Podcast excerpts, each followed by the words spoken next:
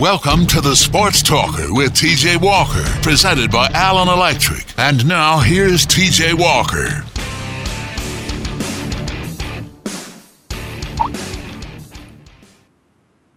Hello, everybody. Happy Tuesday to you here on 1450 The Sports Buzz. It's another nice day, but a little hot, a little sticky.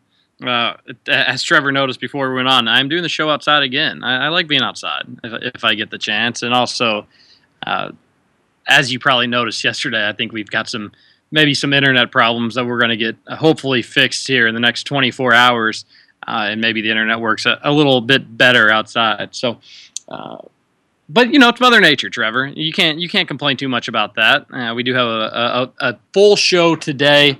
We're going to talk NBA draft, Jamal Murray. There's more of that. I mean, I'm getting. I'll be honest. I'm getting a little bit sick talking about it, but that's okay. It, it, does give us something else to, to discuss, and we know exactly when that end date's going to be. And despite what we said yesterday, although I wasn't reporting it, it's not tomorrow. So after all this, Trevor, we cannot trust the Canadian Hoops concierge. He was wrong. The decision not coming today. Uh, I, I don't know where I, I my all my judgments in life have completely been incorrect if I can't trust Canadian ballers. I, apparently, every decision I have made at this point in the 35 years of my on, time on this earth have been completely false and incorrect. It's it really makes you wonder. So we'll talk more Jamal Murray. Uh, Terry Terry Rozier had some comments, uh, so we'll talk a little bit about that too. So should be a fun show. Trevor, besides uh, maybe a, a, mistrust in Canadians, how are how are you doing today? I'm doing good. I don't understand uh, the concept of how you skinny people love to sit outside on a day like today, where, like you mentioned, it is the perfect Ohio Valley summer day where it's it's there's no wind, it's humid, it's uh, it's very sticky out, and if you think that's enjoying Mother Nature, then you've never been in a uh, air conditioned home. Well, how's the air conditioning at the studio? Uh, very good. It's a cool and breezy uh, 74 in here right now. Plus, I have a fan on me as well. So uh, I'm doing very comfortable right now. Uh, I would not be outside if you gave me the option to go outside. It's almost enticing me not to want to go smoke a cigarette. It's so nasty outside. I still did it, but it almost enticed me. Oh, that's if, if that can stop you from possibly smoking a cigarette, then you must know it's bad. Uh, today, today will be a fun show, but I wish I could have done the show five years ago on this very day because Landon Donovan had maybe the most iconic goal scored in United States soccer history against Algeria to help propel the United States to uh, the knockout stage. I was on the radio that day, by the way. And well, t- tell me what you remember about that day. I remember that going nuts, doing one of my best goal impersonations, as well as using that soundbite uh, from that goal. And if I can find it real quick, because I didn't realize it was uh, the anniversary of that. But I do remember that because uh, the station I was working with, the people I was working with, were heavily into soccer, much like you are. That that was, I mean, that was such a, a fun goal, such an amazing goal, especially when it came. Uh, Algeria was on the attack and had a shot to score, and we did probably one of the better counters I've ever seen in a soccer match, and and with how important it was. On top of that, uh, made it even even that much better. And Landon Donovan, who's kind of the the poster child of American soccer was the one who put it away and, and was a hero there for the United States. Five years ago on this day, kind of crazy to think about. Little 19 year old uh, TJ, the sports talker, watching while still in college, Trevor. That, that, how old were you five years ago today? 19. 19 years old. So you were just sneaking beers opposed to legitimately drinking them. Well, I was lucky. My brother and I look a lot like like one another, and I was able to get his ID when I was growing up. That's nice of you. And here's here's my gift to you on this day.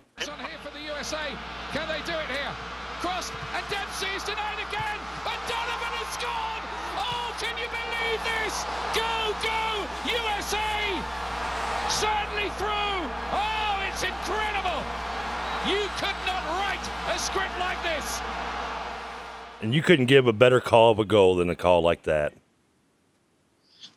And it was a fantastic call. Kind of wish you would have done the whole thing though. When Algeria had a shot on goal on Tim Howard, it didn't go in. Tim Howard uh, relayed the ball up the side of the field, and, and, then everything happened because I mean it all happened so quickly. Are you asking for uh, this? To Guardiola, who plays it deep side. with a header. Howard gratefully claims it. Distribution, brilliant. Landon Brilliant. Donovan. There are things on here for the USA. Can they do it here?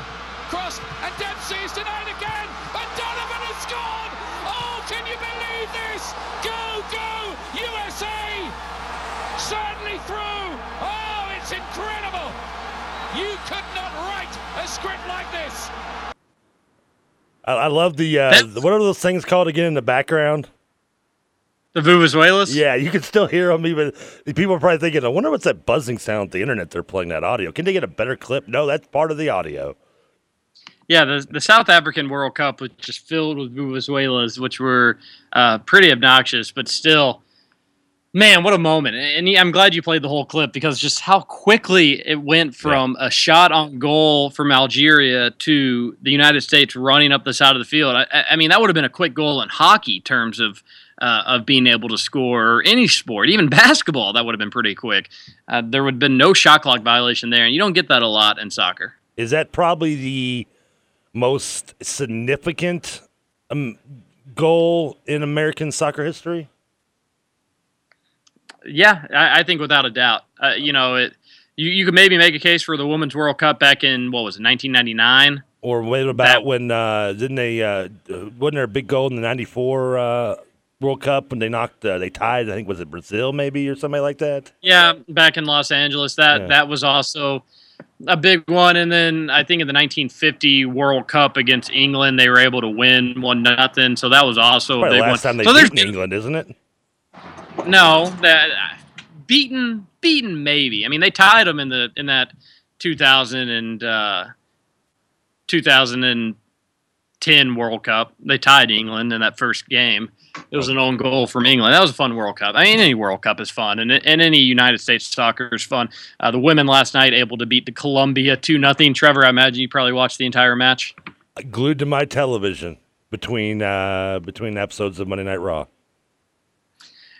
it uh, so it, it, not a not a big not a surprising win from the United States. They were expected to win that match. Now they go on to the to the round of eight, the Elite Eight, as the NCAA tournament would call it, uh, and face China, which will be a much tougher match, and that's on Friday night.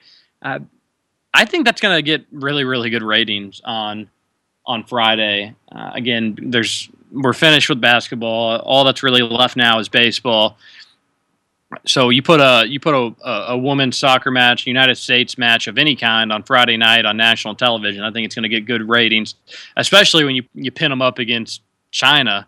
Uh, a lot of people will be interested to see how that all plays out. I'm excited China's for it. the, the one that's supposed to be the one A and one the. If we're one A, they're one B in this uh, tournament, correct? I don't know actually. I don't know if Aren't- that's true. I you know I know I, I know Germany is is considered one of the favorites. I know China I could see that. Generally is considered a good a, a good women's soccer team. Japan obviously won four years ago, beating the United States in the World Cup finals. But I know China's respected highly. I don't know if going into this they were one of the favorites or not, but I, I'm sure they probably were in the top five of consideration. I thought I heard their name mentioned a few times outside of uh, just your your conversations about soccer being one of the teams that could knock off the USA. Because if I'm not mistaken, wasn't the USA a, a favorite coming into this? Yeah, they were definitely. th- I think they were the heavy favorite heading Okay. in uh, to, to the to the tournament. Now, since then, Germany has. You know, there have been some teams that have looked a lot better than them uh, because they've struggled to score a little bit. But Germany has easily looked like the most dominant team there, and they're actually world number one.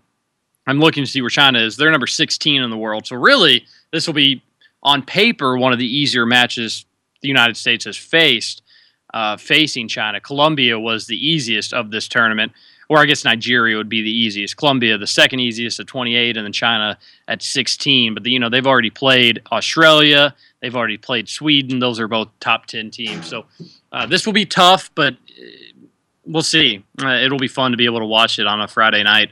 Uh, with really nothing else going on on TV, and and like I said, I think the ratings are going to be good for that. Trevor, I, you know, I I don't know how much we can talk about this, but I thought it was at least interesting and worth bringing up. And I don't think you heard it, so I'll just tell you about it. On the third round of the U.S. Open on Saturday, in a tournament played in the Pacific Northwest, as far as way, uh, you know, as close as far away in the United States from Louisville as you can get. Louisville with the third highest rating in terms of people, uh, towns that watched the third round of the U.S. Open, uh, and, and was pretty close up there on Sunday, the final round as well.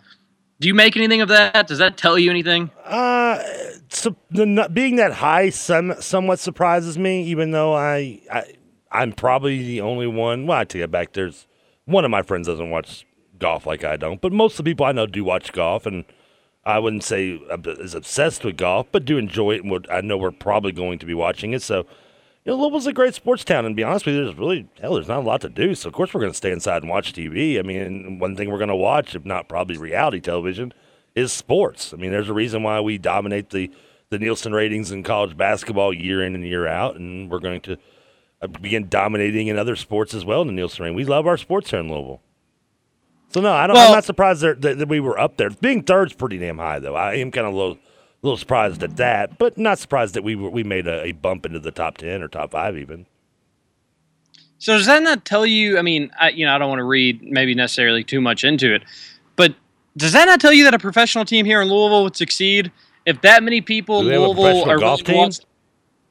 Uh, not necessarily, you know, it's not like you mentioned. It's not just golf that we have high ratings for. It's any sport. So does that not tell you that people in Louisville, like you said, love sports, would watch sports? If they're going to watch it on TV, they're going to pay money and show up to the games, right? You would think, but if the ratings are that high, maybe you would think the opposite. Going, okay, they apparently love their sports, but they enjoy more watching them at home. Look at the TV ratings. Uh, it doesn't necessarily mean that you're going to go out and fill an arena for any professional sport, whether it be a soccer or, or NFL or which would never come here, or NBA, which has a very outside, very outside chance of coming here. I mean, it doesn't necessarily say just because the TV ratings are high that they're going to show up in attendance. Those you can think opposite. You can think, well, if they're gonna, if the TV ratings are high, clearly they're gonna stay at home and watch it on TV. Why are they gonna? They're not one to go to the game, even though the Louisville and Kentucky attendances clearly are always number one and in the top three. Syracuse usually kind of bumps in there because of their large arena. Well, Kentucky's almost I, I, Kentucky's been number one. What like three decades straight in attendance. Louisville's been like third or second or with third. The, with with the exception, I think, of 2004 Syracuse title year or 2003. Yeah, Syracuse. Uh, Syracuse always that, kind of sneaks into that top three because they have their because the Carrier Dome is so much bigger than is, has more people than uh, than Yum Center. That's the only reason they usually kind of they creep ahead of us. Us being Louisville, obviously.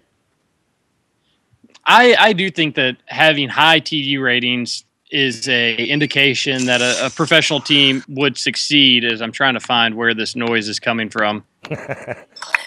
I don't. I, I just now heard it until you yeah. mentioned it. I, I got. I heard it as soon as I as soon as it came on, and I kind of freaked out because generally, anytime I'm doing this show, I'm going to have uh, 10 to 15 tabs open on my computer.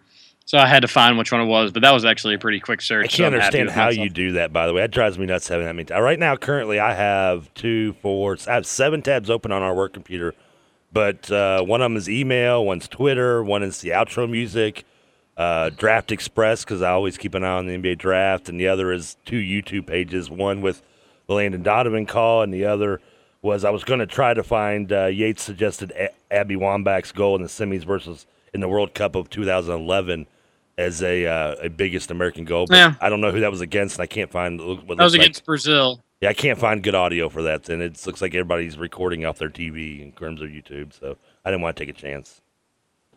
That's a good. That's a good point by Yates, and it's Yates' birthday today. So happy birthday to to Yates. Yates is uh, all of our outro any... music is all uh, his favorite artist. The man he has the, the, the, musician he has the biggest man crush on. I get it's a, a wonder... Gates birthday gift from me. I wonder if he has any any big birthday plans? I talked to him earlier, somewhat through text, and uh, it appears that his biggest plan will be the anticipation of midnight when Hulu introduces the entire series of Seinfeld on their uh, on their sh- on their sta- on their website. That sounds like a pretty big birthday. You're not a Seinfeld guy. Why have you not become a Seinfeld guy? By the way, how I'm probably going to watch Seinfeld? I'm probably going to watch it eventually. It just I don't know. It my dad, whenever I'd go over to his house and, and I would hang out, he'd always be watching it. So I feel like I kind of got burnt out on it before I would ever even have a chance to enjoy it. You know, you're not going to make an eight or nine year old enjoy Seinfeld. So no, no, I'll give I feel like that. I was kind of burnt out on it. So, so I've got a program in the back of my mind. I'm not going to like it. But when everybody, I mean, all my friends talk about how much they like it, I think I probably need to get on board with it. You're getting old enough. I was Seinfeld was out when I was uh, well. You were just born when Seinfeld came out, but I was in the eight nine area when Seinfeld was in its prime, and I didn't watch it until I was actually didn't have cable. in One of my first apartments, and it would play an hour on uh, WDRB or something. You know how eleven o'clock, twelve o'clock is all the uh, the local channels play syndicated reruns of sitcoms for like two hours a piece and so on and so forth. And that's when I finally started watching it. And I, I mean, it was, it was the second drug I'd ever touched my lips that I was addicted to right away. And I, I, have well, loved Seinfeld ever since. Exciting news. Uh, Brun DMC says you can watch every Seinfeld episode ad free on Seinfeld.me. I did not know. Well, as, as, of now, Hulu Plus will have it too. So if you do pay if you don't want to pay the ten dollars a month for Hulu, then you can do that. I didn't know you could go there though. They had them on Crackle because Seinfeld had a deal with Crackle, but Hulu Plus I think paid. I want to say they paid close to like a million dollars an episode or something like. It was some crazy stat to be able to air this or to be able to to win the rights to have Seinfeld on their on their their network or channel or website, whatever it is. Speaking of Crackle, I still haven't watched Sports Jeopardy on Crackle. I, I need to I need to do that because I've heard nothing but good things about it. Yeah, you were supposed to be there. You you uh, you chickened out. I went there in Chicago. You were supposed to be there with me. And I had to uh, work. I had to work, Trevor. Yeah, yeah, excuses, excuses. I don't want to hear those. You know, uh, I had to work. yeah, right. What you didn't have to do anything. You were at home. Don't lie. Uh, you were afraid. You you you got on. You got the audition, and you, you you choked under the pressure of the thought of maybe meeting Dan Patrick. Unfortunately, he wasn't there. They had a nice young looking young lady that was representing the sports uh, Jeopardy people, but uh, I unfortunately did not make the cut this year. I will be going back next year, and it does just make me almost feel sick when I watch the uh, Sports Jeopardy shows because the questions on there are so much. Almost, I don't. I mean, maybe it's the pressure of obviously being there. It's easier to say than when I'm watching on my iPad and not laying in bed that there'd be no pressure answering questions. But the questions on the the, the questionnaire, the 30 questions, and uh, you had 30 questions in like three minutes you had to answer to get onto the show, and they were 10 times tougher, I think, than the questions they get on the show itself. Wait, so you, wait, did you, uh, before you settle that, you tried out again this year and you didn't make I it? I will try. They haven't. I haven't. Uh, I haven't been okay. accepted to a tryout yet for the second season. Oh, well, send me a link for that. Maybe I'll do that. But last year was during Peach Jam, and there's obviously no way I was able going to be able to go to that. And Peach Jam, uh, you know, like that's a big recruiting thing. Come on, it's only like the yeah, it's only the yeah. most well known AAU event in the, in the in the country and anybody that knows me knows how humble I am. So I, I can I can graciously say, before my time when it comes to sports things, be, sports events, championships, great players, really before 1991 and even maybe more till before 1996, 1997, I'm not as good, Trevor. Now the past five to ten years, I'm I'm pretty solid uh, across the board for most things, but not the old stuff that's where i would i would not be very good on crackle. You, uh, you might have been in trouble at the tryouts. There was some uh, there was one soccer it was like i said it was 30 questions but it was almost every sport represented. Uh, there was a soccer question. I can't remember exactly how it was worded. I can tell you the answer was england though uh, it was it named uh, named a guy and said he scored the game winner for this team's only world cup this team this country's first world cup win in like 1954 or something like that i think it was and uh, there was a question about your Red Sox. Uh, there was uh, some baseball questions. Name the only Met to throw a no hitter in franchise history. I don't remember that question because it was kind of easy to me. I'll let you give. Do you know the answer to that, by the way? What What was the question? Name the, the no hitter. Name the only Met to throw a no hitter. Uh, no, I wouldn't know that. Johan Santana. Uh, I'm trying to remember some other. I can't remember the other questions. The, the, nicest thing about it that made me feel at ease when I got eliminated was a they let me have a cool pin, and b uh, the the Bachelor was going on uh, at the same hotel we had this tryout. The uh, it was the Westin on Michigan Avenue, really nice hotel, uh, very expensive hotel too. And I stayed there so I wouldn't be late to the tryout, in which I wasn't late, but uh, I was not barely on time and I, they, they had the, the, Bachelor there, and I thought I was when I heard that I thought oh, I'm only a bunch of kind of like hipster dudes with their, you know, collars up, and I'm gonna want to you know punch like 16 people walking out the door. But it turned out it was for the the women's version of the Bachelor, not the Bachelorette, but it was the they were trying out ladies to go on the Bachelor. So it was a cornucopia of short dresses, wonder bras, and ladies that would not give me the time of day if I drugged them. Why didn't you go say hi to them? Oh, I did most, uh, but I was going to. I would have gone up to more more than I should have, but I probably was more afraid of being maced than uh, than anything. I felt I felt like Well, Will that- Ferrell in the, the the Night of the Roxbury. I kept walking around going like, "What's up? What's up? What's up? What's up?" It was I was almost on an overdose of uh, of hitting on women with cheesy pickup lines. And One other, uh, Brun DMC says it's a lot easier and cheaper to watch soccer on TV than to attend the whole game. I'm assuming people switch back and forth on TV. I'm talking more about the soccer match on, uh, or not the, the golf match, excuse me, not not soccer, golf that rated very very high across the country in the Louisville market earlier uh, earlier this week slash in the weekend on Saturday. I I'm going to take that. I think Louisville is a is a professional market. I, I think that any professional team, and I know golf is kind of the opposite of a professional team We've hosted golf here before. yeah, no, I know we've, but you know that's not. And every time Louisville's hosted golf, it's been great Mhm. attendances, great ratings. It makes for uh, an electric atmosphere, a great environment. Uh, so Abe agrees. I think any I think anything anything you do in Louisville, any professional event or a professional team, which we haven't really had a chance just yet to embrace, any of those would be uh, highly attended, successful, and loved by a city that that really wants as much sports, as many sports as they can possibly get, and you don't. You just you don't get it. You, you get it with Louisville athletics. Uh, the soccer team, Louisville City FC, is trying to do that now, but you, you just don't get it year round like you do in other places. Well, so you do have the bats as an example, and I mean, you could obviously the bats do well in Stop. attendance. Well, No. they do, and then you can go all the way back to when they were the Redbirds. The Louisville Redbirds were the first ever minor league team to accumulate a million uh, million ticket sales. I mean, so they had support. I mean, obviously, that was in the mid '80s, but they've always had support Yeah. for the major the, the AAA team as well, and that's a professional team in a, in a small way. It, it is a professional team technically in terms of the athletes getting paid. And I know Louisville, even you know, if you want to use that for you, okay, you definitely can't use it against you. Their attendance is be, is not. I don't think it's best in AAA, but it's it's above average. But that's completely different because that's not that's not competitive in a sense where. Yes, they, they they can make a playoff, and yes, they can win a championship. And I think the last time they did was their first year in 2001, uh, when the when the equivalent of the World Series for AAA was suspended after the first or second game because of 9/11. There was a big brawl in that series, by the way, too. That uh, was from uh, it was one of the Benes brothers, not Alan. I think it was not not Andy Benes, but Alan Benes, his, his little brother, like beat somebody, and it was a huge brawl during the World Series of that event.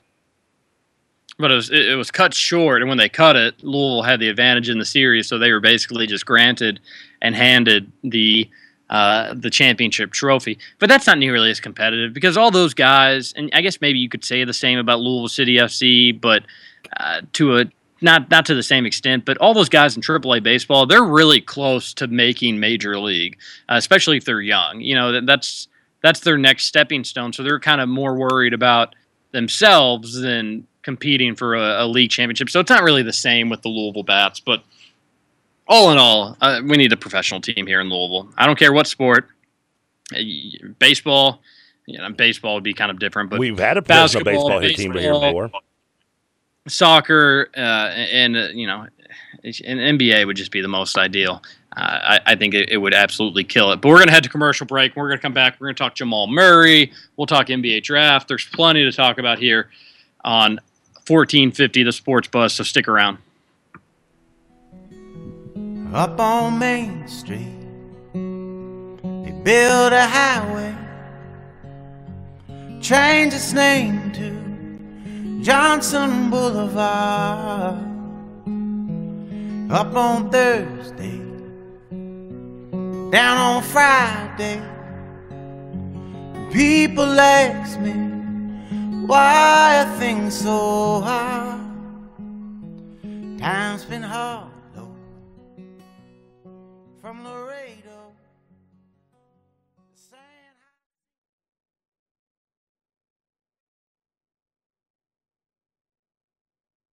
The Sports Talker with TJ Walker. No shirt, no shoes, no, no ties. Presented by Allen Electric.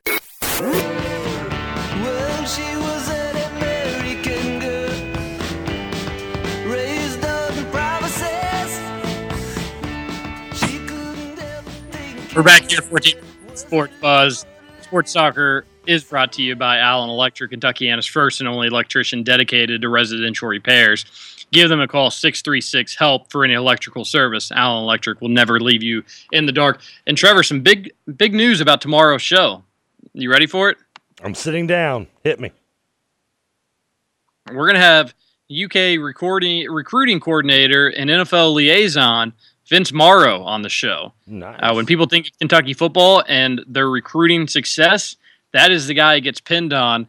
Maybe the one of the better recruiters in the SEC, maybe the entire country, uh, will be here on on 1450 the Sports Buzz around 4:30. Uh, so around this time tomorrow, we'll have him on. Kentucky is uh, having a, a stellar 2016 recruiting effort up to this point. Kash Daniels is a, a big name. He won't be able to specifically talk about Kash Daniels, uh, but it seems likely that the four star will will pick Kentucky on July 4th. So things are really shaping up for a really good recruiting class for 2016. We'll also ask him some questions about 2015. So that should be pretty exciting. Can we can we ask him what the, the definition of an NFL liaison is?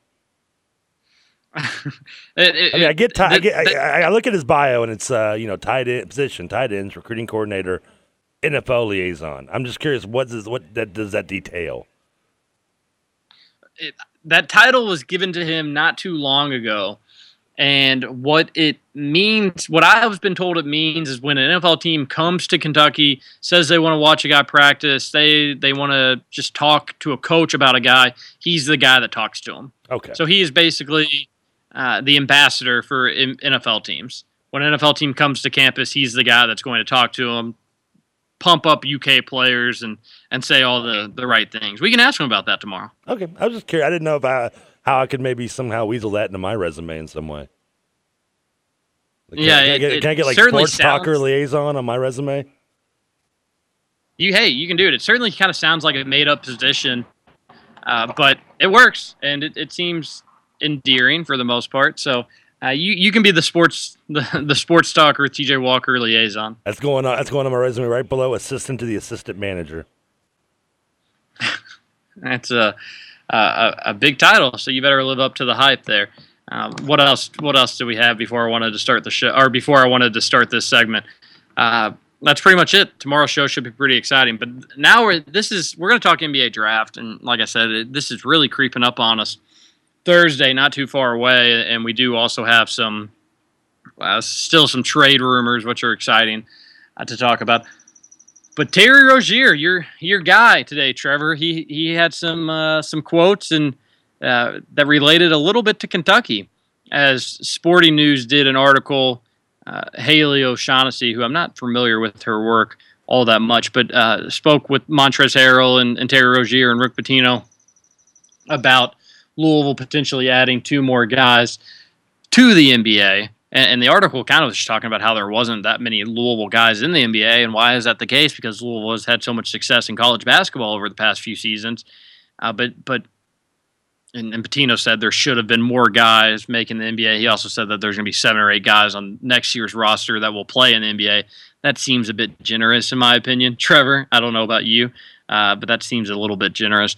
But the most important quotes came from Terry Rozier when he said that uh, with Louisville not having a lot of players in the NBA draft, he said that shouldn't be the case, but also about Louisville not not having as as many ones and dones. Terry Rozier said Rick Pitino's that kind of person. He wants to get to know them. He you don't get to know someone genuinely like their life story if you just have them for one year. It's not a sincere deal, which is the biggest crock of baloney I've ever heard, Trevor. Oh, first You don't of all, get it, there's no- no way that's the biggest crock of baloney. Give me another hour on the air with you. you I'll top that.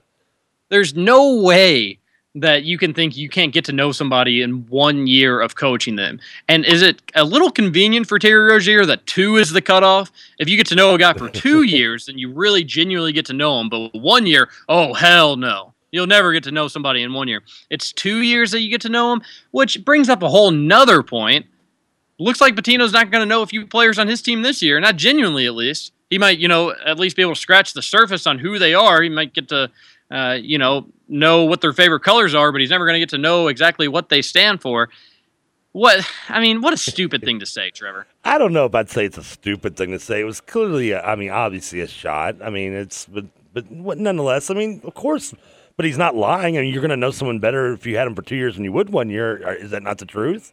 I mean, if you date a woman for the first year, by the second year, you're starting to realize that, you know, she farts more in bed than she did in the first year.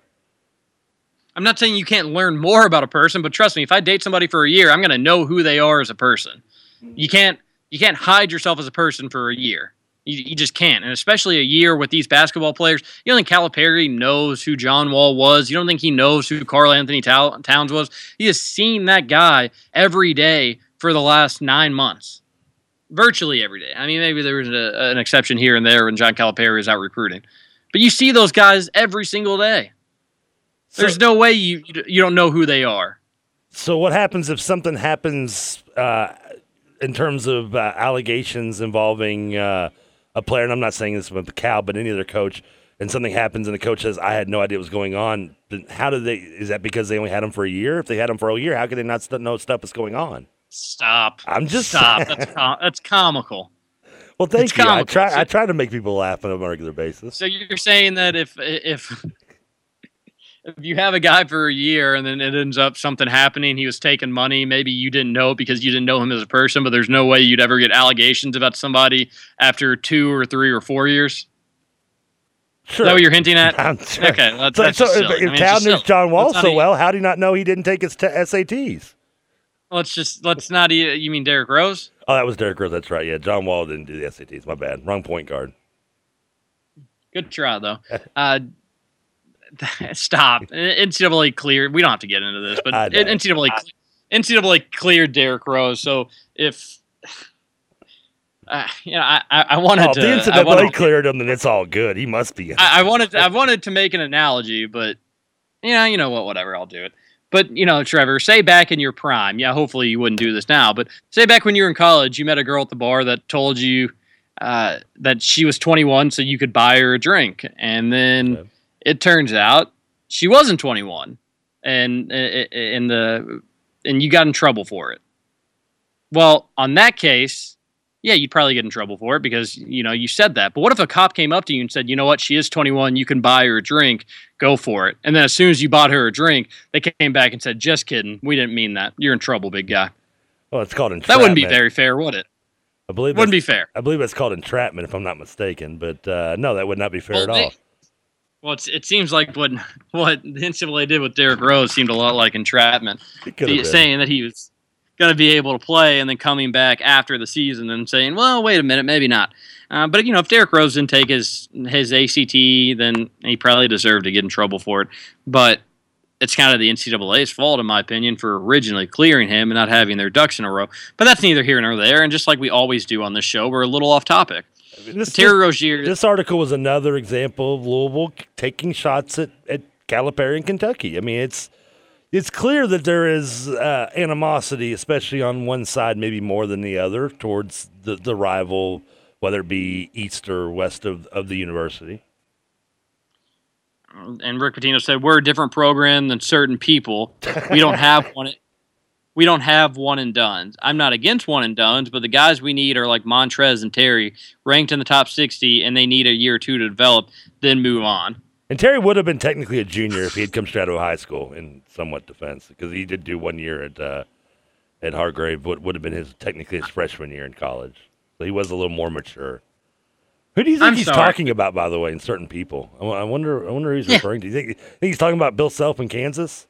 Think he's got? He's so subtle. he's- He's so subtle. I have no idea. But here's the uh, and and Louisville missed on Antonio Blakeney. But if you and this kind of goes what we were talking about yesterday, Trevor, when I was saying, guess what, 16 and 17 and 18 year old kids think very highly of themselves and think that they can do anything by themselves. But if you are even if you are a top 60 recruit, and especially an Antonio Blakeney who ended up decommitting from Louisville, who was a five star and, and even VJ King, who's a five star. Why would you read that comment, read that quote, and say, you know what, this is the place I need to be? Well, Just are, you, stupid. are you Why basically? would- I mean, if you're Pitino, why would you say that? So when you, but you, a what, well, your argument is, is, is if I'm the a five star kid filling my name blank, thinking Louisville and Louisville was recruiting me, and I feel like I am a one and done player, and I read a comment like that, are you saying that I should just dismiss Louisville because clearly they don't want people who assume that they're one and done or even are one and done players? Stop trying to spin it. I, I, if I'm if I think I can be if I think I can be a one and done player, and if I'm a top 60 recruit, I at least have a pipe dream where I do. I don't go to Louisville after reading that quote. And if you were smart, nobody should. If he flat out says we don't do one and done players, I would say, okay, well, I want to go to a place where a coach that's confident that he can develop me enough in one year. Yeah, I get I've got a lot to work on, and I get that it might take a few years. But if a coach isn't confident that he can get me there after a year, then why should I be confident enough that he's going to be able to get me in two or three years? It's a silly thing for Pitino to say, and and despite Louisville having a lot of recruiting success right now, it may not be something he wants to. It may not be something. It may be something he looks back on and regrets. He did say he's not against one and dones. He just he prefers guys who don't come in with the attitude that they are a one and done. I don't think he's saying that he do, he doesn't want you if you are a one and done. I think he's saying that he he doesn't want you to come in with the attitude that I am one and done, regardless of I've done nothing on the court on a collegiate level. But the guys we need are Montrezl and Terry, ranked in the top 16. They need a year or two to develop. Well, top sixty that that's one through sixty. That, that's a pretty wide range of uh, play, players to to recruit. Terry Rozier said, "You don't get to know someone genuinely, like their life story, if he's just been with them one year. It's not a sin, sin, not a sincere deal." Well, I that first of all, I don't think you can know someone completely sincerely if you're even with them for three years. More than likely, I mean, you'll know them, but you're not going to know their life story probably. Then again, I guess there's people I know their life stories and I never met them. Well, I you know I feel. I, I really feel bad for Trey Lewis and Damion Lee at Louisville, who Are are going are going to be who are going to be mystery men for the Cards. Well, hopefully, I have to get to know them very quickly. Then, no, maybe No, it's impossible.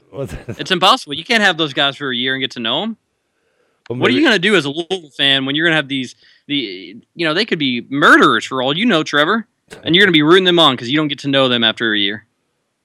Well, You you uh, starting to see how silly it sounds?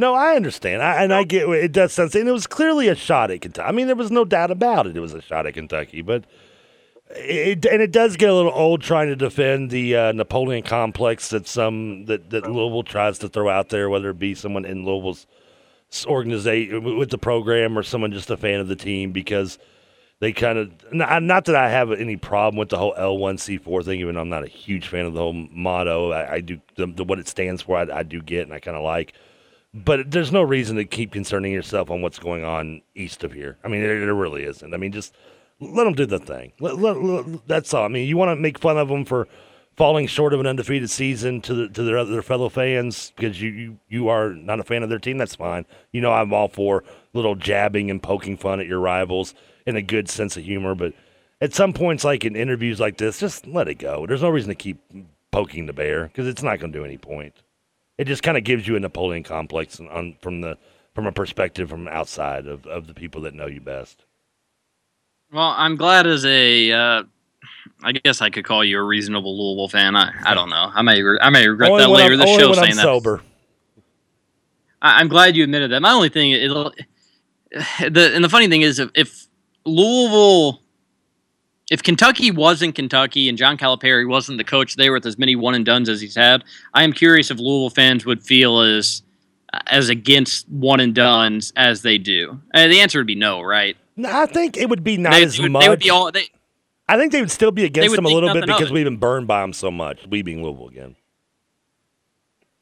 yeah, maybe so. Uh, I, I just You got to think. Name some of the Oh. guys that Louisville's had that have been recruited that, that were considered possible one and dones, like uh, uh, you know Samardo Samuels, who ended up being two and done, and not that he underachieved, but was not as fulfilling. Louisville fans, I don't think, were felt felt as fulfilled when you know he left. And maybe they should have been. Or Derrick Caracter, who was considered possibly one and done. Uh, I don't want to say Earl Clark would have been a one and done. He was McDon- he was a pretty high prospect coming out of high school, but I mean, just names like that are guys that have been considered possibly one and dones that have come to Louisville and have not really panned out Shane the way. Wayne Shane Bohannon- Blackshear. Exactly. Another than two more names right there that were McDonald's All Americans. Any, anybody that's a, that high of a recruit, would, even if you don't maybe think they're a one and done, can be considered a one and done, especially in today's day and age where Uh, one and dones are guys that probably don't need to be one and done. even further on to that point is I, I say I would read Rick Pitino's quote about uh, him, you know, wanting top 60 players and having them for a year to two to develop them. I, I say if I was a, a potential one and done player, that should scare me off. But really, if you look at Pitino's track record, that should probably be the that should probably be the thing that really scares you off. What because it- because of the lack of uh, the, the, the the the lack of players in in the NBA compared to Kentucky? Is that what you're saying? Are you saying that No, no, because has they don't have as has- many players in the NBA as some other schools, whether it be Kentucky or someone else, that, that he can't produce NBA talent? Has nothing to do with Kentucky. I'm talking about just the fact that if you think you're a one and done player and you look at Pitino's track record, that should scare you off.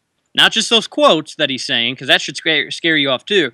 His track record of not having any true bona fide one and dones that go to the league and have been overly successful. That's not good because there's probably about about of maybe probably eighty percent of the kids that come out of high school and think they're one and dones are probably not one and dones.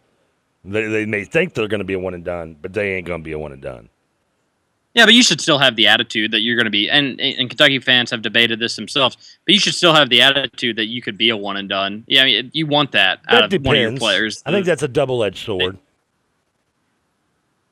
I think it should be. Uh, we're gonna head to commercial break here on 1450 The Sports Buzz. There's there's even a little more UK Louisville. We're in the we're in the dead heat of summer here, but there are there is some more Louisville Kentucky trash talk It that we're gonna hot get and to. So sticky stick outside, TJ. It makes everybody uh, want to poke fun at the uh, rival. fires people up. So we'll be right back here on 1450 The Sports Buzz. New mercy, a new grace. Street corner preacher with the angry face. He got two years out for good behavior. Back in the neighborhood, working for the CV. There's two old ladies and a junkie and out. You can see for sure his work is cut out. He walks through the shadow, won't fear his neighbor. Back in the neighborhood, working for the Savior.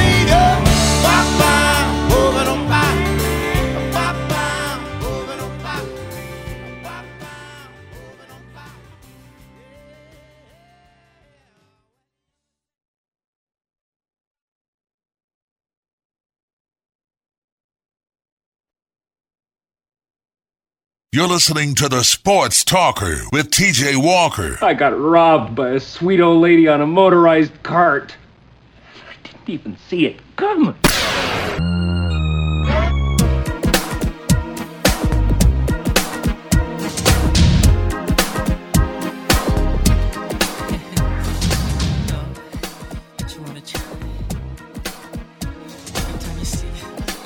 We're back here 1450 The Sports Buzz on a Tuesday afternoon. You were Trevor, jam- this you gonna into some Michael Jackson there? Is that what you you you uh, took a little longer to start talking this time? I, I was kind of enjoying the music a little too much. Well, I- remember I the kinda- time by Michael Jackson? I kind of got caught up.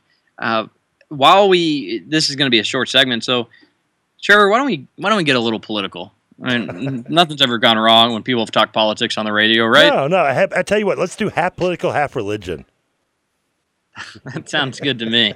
Uh, in, in a serious note, you, you've heard a lot of people talk about in South Carolina the Confederate flag. Trevor, why don't you weigh in on this? You're gonna get your you're gonna get your uh, 15 seconds here. Uh it's one. I don't listen. I don't approve of it too much, but I sometimes think. I mean, the I, one. I'm, I'm obviously the North, but I mean, if they want to, if, if South Carolina wants to hang it, you know, I have really no problem with it because I don't think that the Confederate flag just completely symbolizes racism. I think a lot of uh, ridiculous groups like uh, Aryans and KKK and just utter morons who are completely 300 years lost in time could use it as that symbol.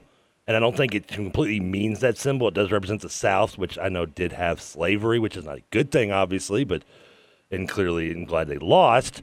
But I don't see I don't think it should be used as a complete symbol. I mean, if that kid had used a had a picture of himself with an American flag, would we request to have that taken down at every place? That being said, I don't. It really doesn't bother me if they want to take it down, but I could see where South Carolina would want to keep it up. One thing that did bother me that they did, and I think it does kind of mute, mute all the uh, my defense of them, is they left it at, at full mast during the the day after. Why not bring it halfway down? That I thought was a bad move by South Carolina and did not help anyone's cause at that state in wanting to keep that flag at their state capital. I agree with that 100%. That if they if people down there care that much about it, why would it's almost like you were like trying to cause a scene by not at least lowering it to half mast after such a tragedy Yeah. had occurred just a day prior. Here's my and I, I'm going to tell a little story here after I say this, but here's my only it, my only only issue with it is it shouldn't have taken what had happened in Charleston to to spark up this issue. Yeah. Now, the fact of the matter is, it did. So they were, you know, here we are. But that thing has been flying in Columbia, South Carolina, the state capital, for, uh, you know, I think since the 60s or 50s. It's nothing, it's really, for people down there, it's nothing new. And, and for people that have visited Columbia, you hear about it, you're surprised about it, uh, you, you have an opinion one way or the other on whether or not you should uh, you should have it there, you should not have it there. This I just I, I hate the fact that it took the loss of nine innocent lives for this conversation to get sparked up because that itself shouldn't you know that doesn't necessarily correlate to the because the Confederate flag exactly. Now yes, you did have a racist go and, and perform a terror you know acts of terrorism against a community, but that flag has been there for such a long time. So here, but here, here's a story, and, a young, naive sports talker with T.J. Walker, who was, uh, you know, there's no other words to say besides, uh, you know, misinformed and uh, not not nearly educated enough. In one of my early years of college, got into a debate with some other media members, UK media members, about whether or not you should be able, you you you could wear a Confederate flag, fly a Confederate flag, have one off your truck, whatever you may be, and it automatically means you're a racist. And I, I you know, I I fought very hard in that argument to say that a Confederate flag doesn't automatically associate with racism. You shouldn't judge people because they have that. Uh, it, it's not as bad as you think it is. For some people, I'm sure it is, but not for everybody. And to a certain extent, Trevor, I still believe maybe there's some people that have the right intention of just believing maybe in, in the most pure way of their their heritage and, and, not necessarily resulting in slavery. Maybe there's some people, but I've really done a 180 on this issue and and really think the, the Confederate flag needs to be banned in the United States and, and needs to be associated with rebellion more than a heritage thing. Well, if that's the Uh, case, the American flag can be considered the same way in terms of rebellion, though. Yeah, but that's but that's who we are as a people. We rebelled and it paid off, and now we have what has been considered by most and by myself the greatest country in the world. Now, if the if the Civil War had gone differently and the South wanted to fly their Confederate flags over the Confederate States of America, then yeah, you know, fly it, fly. You know, that's that's fine. But they tried to defy our country. They and they they they started a war and they lost you know so props to them for standing in what they believed in but they've also failed and now it kind of looks like they are the more i think about it the more i study the history of the confederate flag it, i don't really think it has a place in, in america in present day. And a lot of people get offended by it. So i'm not saying just because somebody gets offended by anything like you kind of mentioned trevor it, it any, anything nowadays can offend somebody. Yeah. so i'm not saying that's a reason in itself but you have a, a very large large part of American of the American population that feels segregated. And I, I that that that that feels sad I guess would be a word uh, to use when they see the Confederate flag. So that in itself maybe is all that considered. You take all that into consideration maybe that in itself is enough to remove it. Uh, but like I said I do hate that it, it comes down to such a terrible tragedy to make people realize that hey maybe we shouldn't be doing that Well, some people just are. I mean, it's, it's kind of the, the fact that it symbolizes with slavery and and racism is is incorrect to me. I mean, it, yes, it was obviously the flag of of a part of a, a war that of the side of the South, which was fighting not just to keep slavery. It was also there was a lot more to do with the Civil War other than just slavery, but that was a huge part of it. But it just it, doesn't make a, flag doesn't make a racist. I mean, I, I, I kind of I sent a picture to somebody, a friend of mine, a, one of my friends who is black, and it was funny. I went to a gas station around the corner from here, and I'm sitting walking out, and something I thought I'd never see was black guy pulls up in a, in a pickup truck and had a Confederate flag on the on the front license plate. And some people look at it as a representation of their Southern roots and being proud to be a Southerner more than just racism in itself. I think it's gotten kind of lost over the last, you know, maybe hundred years that it, it's more of a symbol of racism, and I think that's to do with mostly racist idiots that are morons and be morons whether they showed that flag or not. Kind of gave it that rap. I'm not saying it should be hanging. I'm I'm no problem with them taking it down. But if a southern state wants to show its pride in being a southern state, not you know it doesn't necessarily mean they're racist to me. I I again, it doesn't automatically mean I'm it's racist to me, but I I think I have turned where. I mean, I'm not going to wear it, but I mean, I, am not going to. If you if if you confidently fly a Confederate flag or confidently wear one around, you should know you're you're going to offend people. And if you have that mindset where you're okay doing that, then I don't think that's right.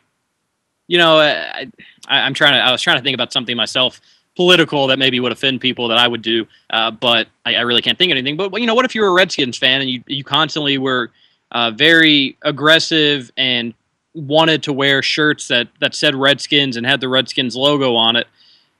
I you know I, I wouldn't I, I wouldn't do that. I, I wouldn't I wouldn't try to offend people just for the fact of trying to offend them.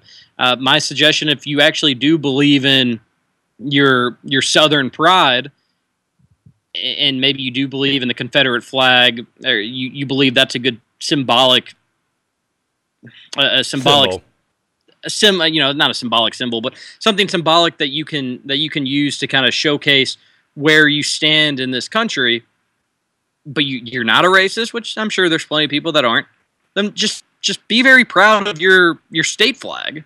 Well, and that in itself, why can't, why can't I show that pride by using my state flag or my, my Confederate flag? Then you know, someone else. I mean, what if someone else uses an American flag and offends me? Should we stop using American flags? I mean, that's where the politically correctness kind of annoys me at this point and where we are a little bit. I'm not saying I. If for someone who's a smoker, I mean, I you know I choose to smoke, but it may annoy some other people. Why should I be shunned like a leper because I chose to smoke and someone else didn't?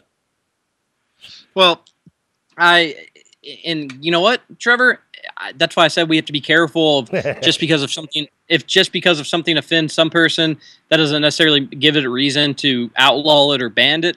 But guess what? If a, a, large majority of the country was against the American flag for some reason, and guess what? As a country, we haven't been perfect either. Uh, and you know, there, I, I could I could have a whole other radio show on some of the reasons how we haven't been perfect. But if somebody if the if the majority of the country was offended by the American flag, then then maybe we do need to figure something out. Now we're not at that point right now. Uh, so, and even Steve Spurrier had said that he is and uh, he supports the governor's decision to remove the Confederate flag from the Capitol. So, my only, if you really like the Confederate flag and you think it stands up for, you know, you don't you don't use it to represent your thoughts on slavery and uh, African Americans, but you do think it symbolizes maybe some Southern pride your your state flag, if you're in the south, in the south, should do just that fine in terms of what your state stands for. Uh, more of a laid back lifestyle. So I, I, do think we need to get rid of it, and I have done a 180 on it. Now so we're talking about a government to, office, though. Government office is a little different than putting it in Joe, you know, Joe the plumber's front yard. I mean, the Joe the plumber wants to hang in his front yard. I have no problem with it. I mean, I hope it's not due to, like as I said, racism and more just the Southern pride. And sometimes it, it unfortunately is with the the first and the, than the second more often than not. But when you're talking about a government, the the state capital, at that point, make it a vote. I mean, give it, let the people decide. Put a vote out there. Say, listen, we're going to have a vote. If you all want it down, we'll bring it down. And if the majority wins, that's the beauty of being in the United States of America. The majority speaks. Don't let now, don't let Twitter question, just make your decision for you, though. But but the bigger question is: Do you let it be a state vote, or should be should it be a you know should it be a nationwide vote? It should be a state vote. Do you live in that state. Yeah, They- but you have plenty of people visiting your state too, and you don't want to offend those people. they don't want to come visit, and they don't need to come visit. I guess you know that's a good point. And also, if you're if you're against it so much, you, you do have the right to move out of that state if, if that's the way you feel. You I, can. I, I don't like West. Virginia, and that's why I don't go there as much. I'd avoid it as much as possible. I don't like There Memphis, so I don't go of- there. I, I you know I I, I kind of wanted to play devil's advocate, but I I do think you're right in that sense. Right in that sense, but you know if South Carolina did have, did have a state vote and the majority of the state thought that they should keep it up there, uh, that that would be that would be telling and be incredibly unfortunate. Uh, but we need to head to a commercial break here on 1450 The Sports Buzz. We'll be right back.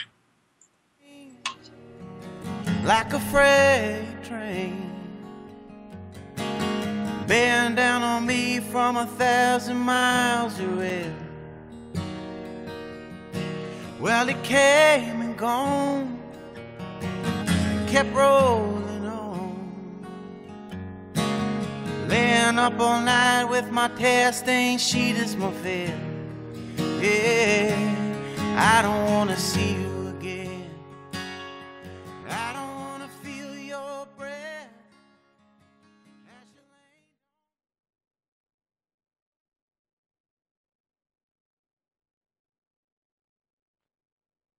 You're listening to the Sports Talker with TJ Walker. Took the restrictor plate off, give the Red Dragon a little more juice.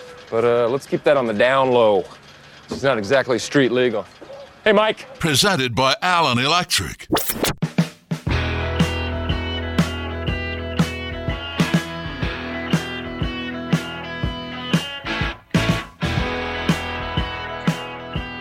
We're back here, 1450 The Sports Buzz.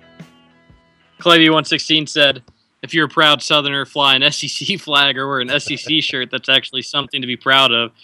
Or if you're a proud Southerner and you're from a Southern state, you can just fly your state flag, like I said. You think that's a good idea, just to wear an SEC shirt? I, I like the SEC shirt idea. I think that's pretty clever. I, I would I would go with that over over the state flag. Who flies their state flag? I mean, I know what Kentucky What you- state flag looks like. I'm not going to act like you, and I know you know too because you're uh you're you got a nice. You're like me. Uh, you enjoy history, especially. I believe you said you were a history major. I think in, at UK, if, if I'm not correct, but uh, Minor. minor. Okay, minor, major. It was it began with an M. But uh, I mean, no, who hangs their state flag really? I mean, have you, have you ever been anywhere? Dri- I mean, you, you drive a lot. You you travel a good amount, as as do I. And I travel on the road majority, more often than not, ninety nine percent of the time, more than flying. So, I mean, have you ever seen anyone with a a state flag in their front yard, hanging uh, from their car, little little car flags? Have you ever seen that anywhere in any state you've ever been in, other than maybe driving Yes. past the Capitol? No, there. I see state flags in Kentucky all the time. Really? We have a. You ever come? You you ever come over to the Sports Talker studio down in in my basement, and you'll see a Kentucky state flag right on the wall there. Now that I believe because you're a proud Kentuckian, you are. So I mean, and, and you want to hang the state flag. But what if the state flag of Kentucky was considered a symbol of racism?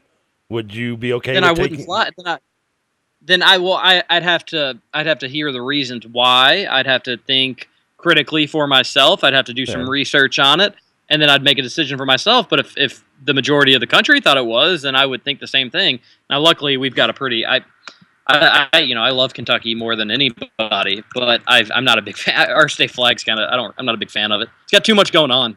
It's got what's the one with the, the seal on it, correct? Isn't it blue with the seal? Yes. Okay. Yes.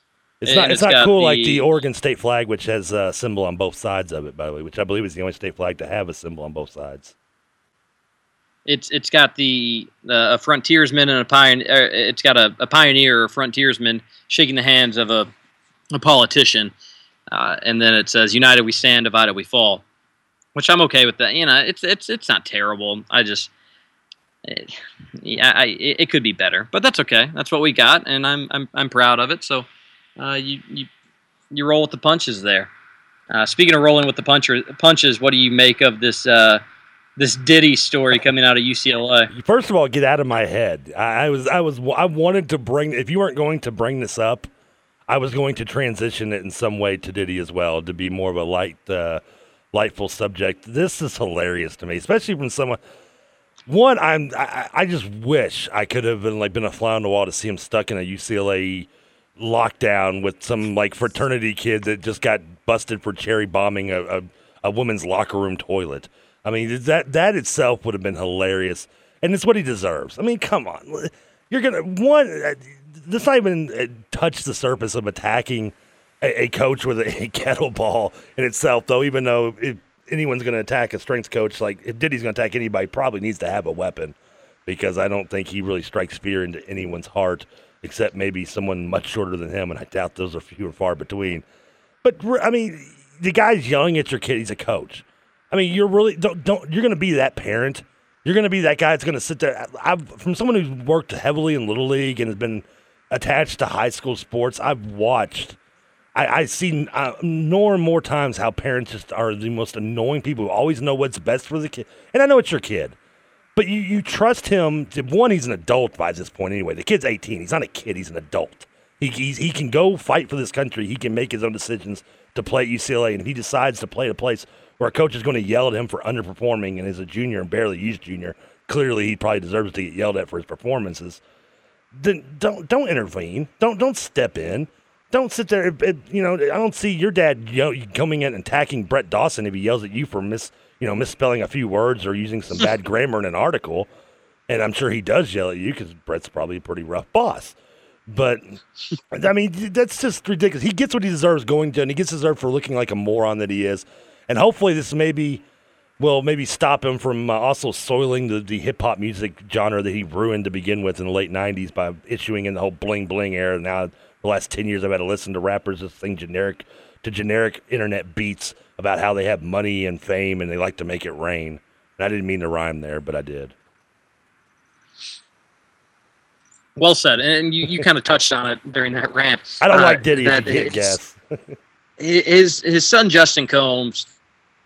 I'm sure his son is a is a fine guy. I mean, I don't know that for sure. I don't know him. I don't know anything about him. Uh, but he probably shouldn't even be playing football at UCLA. Uh, he was a two star on Rivals. He he he had some better offers than most two stars have, including one from Illinois and one from Virginia and one from UCLA, and those were his best three. Uh, but you have to think maybe he got some of those offers because of his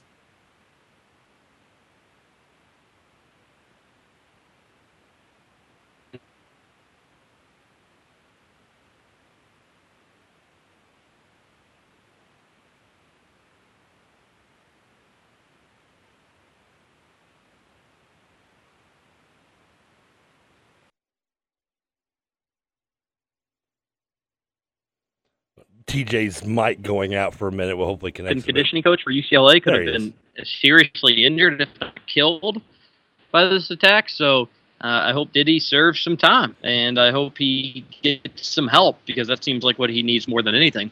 I will say But- this about the that was a gentleman. funny He, story. that's the, the guy he attacked, though. I don't know if you noticed this. He is the same gentleman who was uh, kicked out of the NFL recently for trying to trip a uh, Miami Dolphin uh, gunner on a uh, on a punt attempt, which was which deserves to get you kicked out of the NFL. That's just has no business in the game whatsoever. It is no business in any sport doing something like that. So I'm not saying that, but that doesn't defend Diddy for thinking he should attack someone for yelling at his kid. The guy may be a complete a hole. He probably is. He's a strength and conditioning coach. He's probably all roided out for all I know.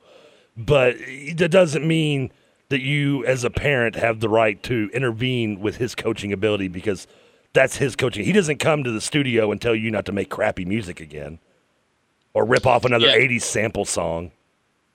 Yeah, it's he he was saying it was self defense, so we'll, there'll be more details to the story. Uh, we'll have to wait and see. And uh, some other we we talked about Terry Rozier and his shots fired at at Kentucky with his comments that you can't get to know somebody in one year, which is just uh, again just pure baloney. Uh, Patrick Towles tweeted out or tweeted out an Instagram picture today that he can't wait for another shot at these guys, and it was actually a really cool picture. It was him and Gerod Holliman face to face. Looked like Pat Patrick Towles was about ready to butt heads with them. Uh, so talking about he can't wait to get another shot at Louisville. Uh, you're right, Trevor. It must be this heat of this summer heat that's getting people a little fired up. It's a day. It gets you cranky. You get out there in that humidity and that, that stickiness. It's bound to make somebody a little bit more uh, a little more cranky, which is not good for me when I drive home in a car with no air conditioning and someone who has road rage to begin with. it's uh, thing. It's I like the rivalry, and a lot of Louisville media members uh, were were very bothered by this attempted smack talk at Patrick Towles. Here's the thing: a things, a, a few. I like it because it's fun. This is what you want in the summer. But a few things. One, you're not going to get he, Patrick Towles isn't going to get a face Holliman again, so you can't wait for a shot at these guys. But you're not going to get a shot at that guy. Uh, two, Holliman had a pretty good game against you. Holliman had a pretty good season in general. Yeah, I know, I, and but it kind of capped off in that last game against Kentucky. Three, Towles didn't have a great game against Louisville, and four, you lost, and you've lost a few years in a row. So it, it, it may have been silly for him to do that, but here here's what I do like about it is, is it really worked up Louisville media members, uh, which is funny that they get so involved in in, in, in smack talk I mean, bona fide smack talk. This wasn't a subtle shot or anything like that. Patrick Towles saying, "Hey, I can't wait for another shot to play Louisville." Good. He should. He he should be anxious for another shot. Uh, so I like it. Kind of stirs the pot. Not a lot going on this summer, and it, it really is an awesome picture. Really, really cool picture of uh, of two two players. One that has already left his mark on Louisville, and uh, maybe even just college football for a single season. And Patrick Towles hoping to to do the same thing, really in both regards, but especially leave his mark on UK football.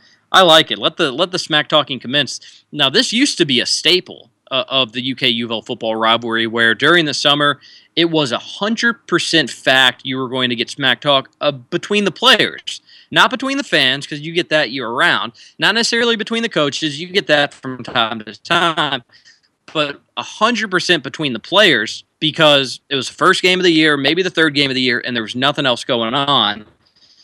Now, now that it's last game, we'll see if that continues. I know Patrick Toll is trying to throw a little gasoline on that fire, Trevor, but I like it. This is what a rivalry is supposed to be. Uh, let, let the kids do what they want to do, whatever they need to do to fire up their own team, and coincidentally, it's going to fire up the other team.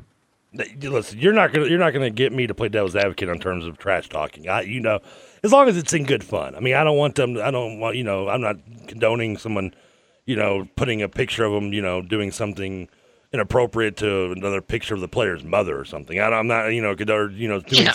you know, burning a Louisville flag or something. You know, I'm not condoning that.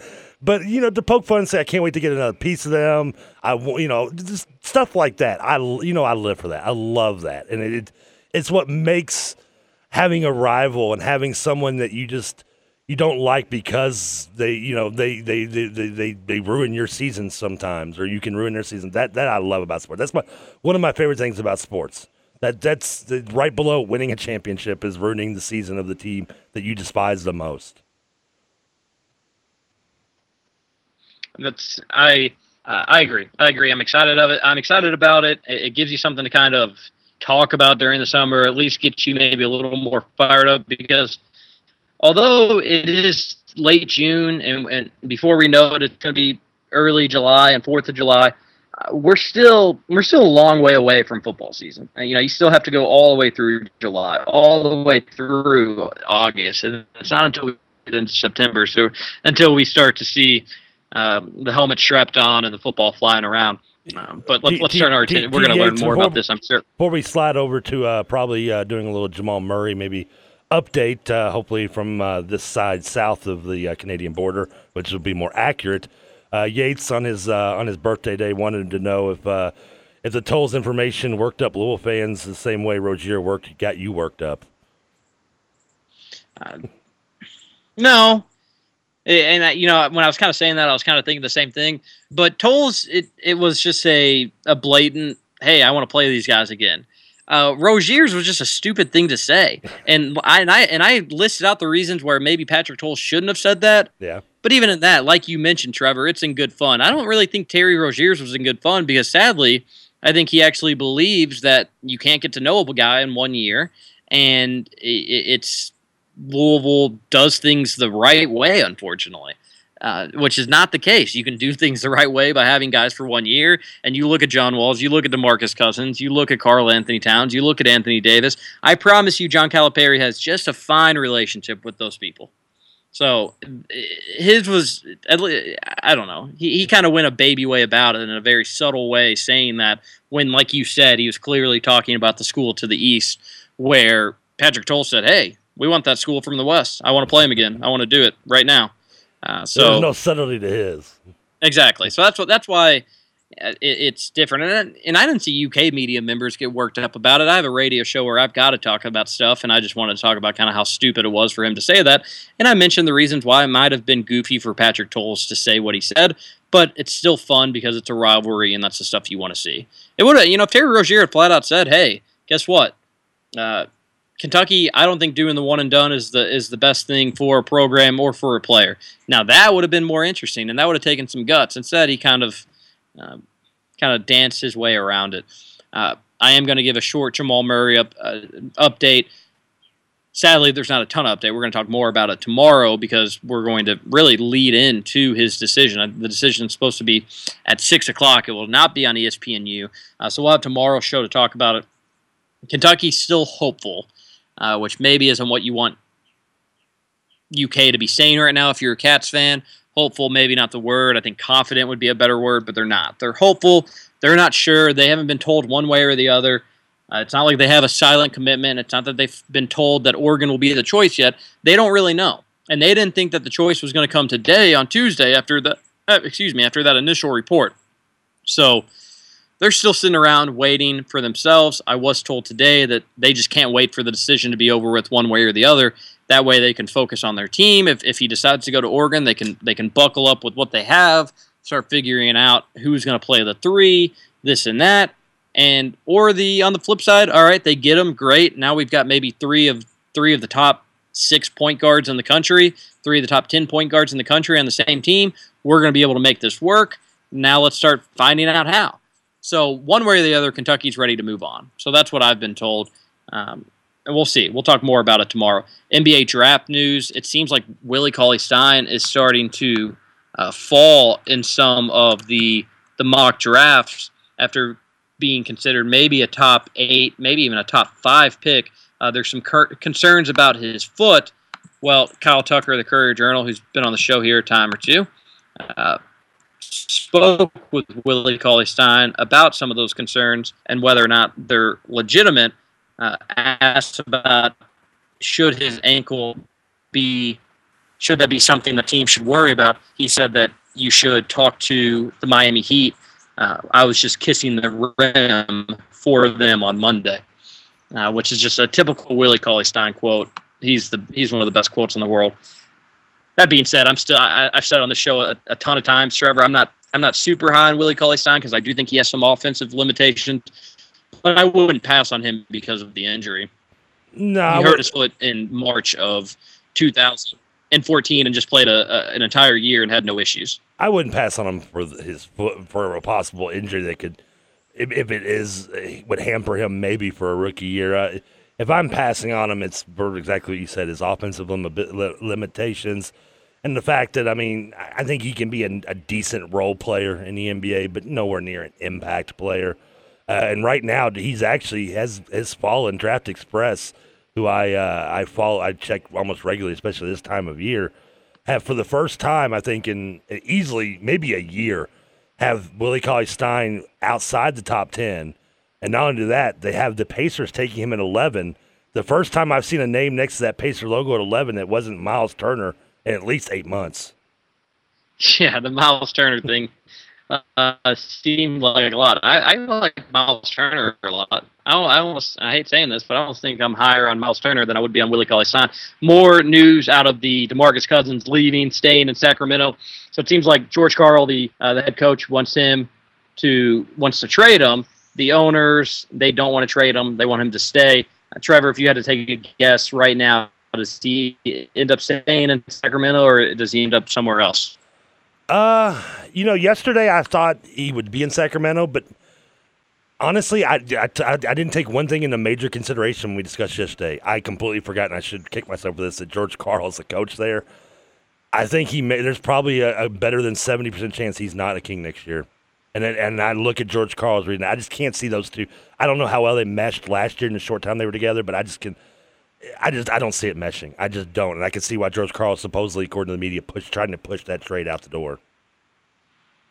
Yeah, I, I think I, I think I think he ends up staying in Sacramento. It's just too big of a gamble to let him go. Uh, we're out of time for today's show. We'll be back tomorrow with Vince Marrow on the show. That rhymes. So stick around on 1450 The Sports Buzz for tomorrow's episode. We've got Inside the Press Box coming up next with Nick Coffey.